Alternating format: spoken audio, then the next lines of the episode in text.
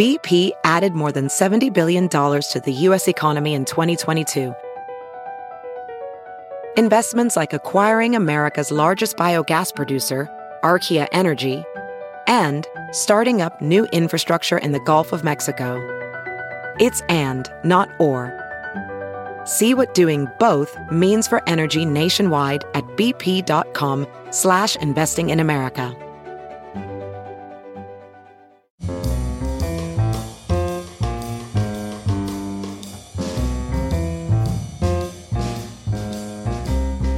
This is Merriam Webster's Word of the Day for Saturday, March 24th.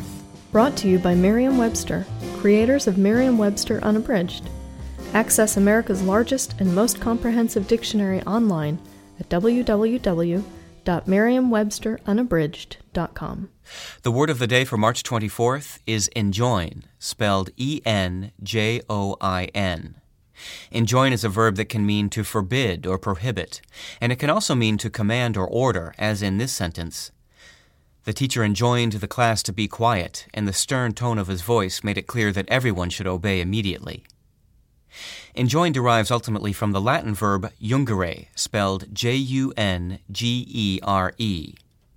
Jungere means to join and is behind a number of English words, including join, conjoin, disjoin, and junction.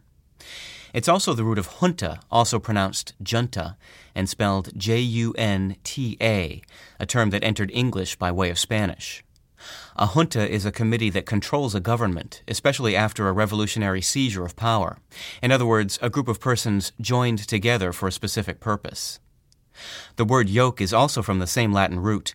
A yoke is a wooden bar or frame that joins two animals, such as oxen or horses, together as they pull a load. I'm Peter Sokolowski. This was your word of the day for Saturday, March 24th.